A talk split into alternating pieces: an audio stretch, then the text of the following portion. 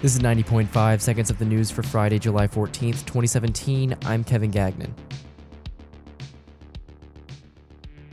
This episode was recorded at 12 p.m. and events or information may have changed.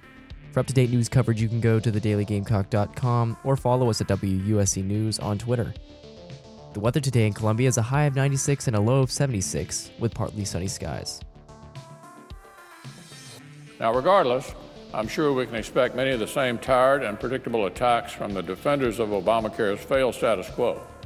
It hardly matters what the draft says, they would launch the same kinds of attacks anyway. That was Senate Majority Leader Mitch McConnell on Thursday defending the revised health care bill set to replace Obamacare. They were wrong before, they're wrong again today.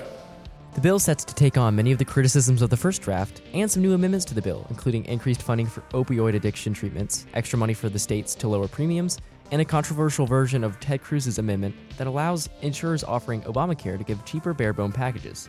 Here's Democratic Senator Schumer on the issue.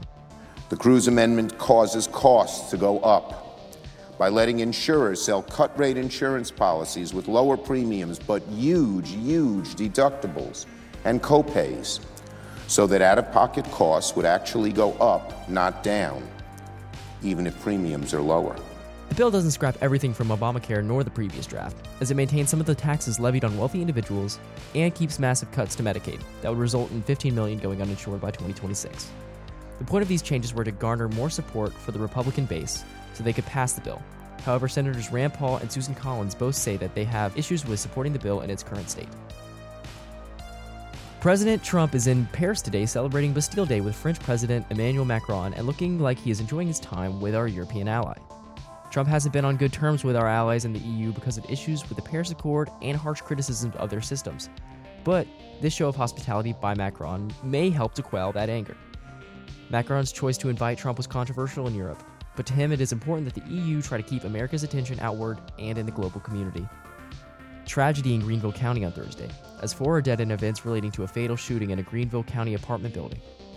The state first reported that police were responding to the first fatal shooting and were searching for a 36 year old woman in a black Jeep Patriot. The SUV was then found with three victims whose identities have yet to be identified. Police say that these two crime scenes seem to be related, but no further information has been provided by the authorities. A lawsuit against President Pastides and other administrators have been dropped by a federal court today the lawsuit was filed in 2016 by Ross Abbott, a senior at the time, who argued that his First Amendment rights were being violated. This all occurred because of questioning he received about posters that were criticizing freedom of speech limitations at universities. The lawsuit argued that USC sent a letter that was effectively a gag order to Abbott. However, District Court Judge Seymour struck down the lawsuit, saying that it never tried silencing, punishing, or preventing Abbott or any other student from using similar speech.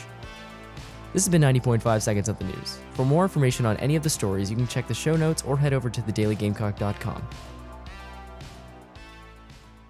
Also, one last thing 90.5 Seconds of the News is on iTunes and SoundCloud. You can subscribe there or wherever you get your podcasts.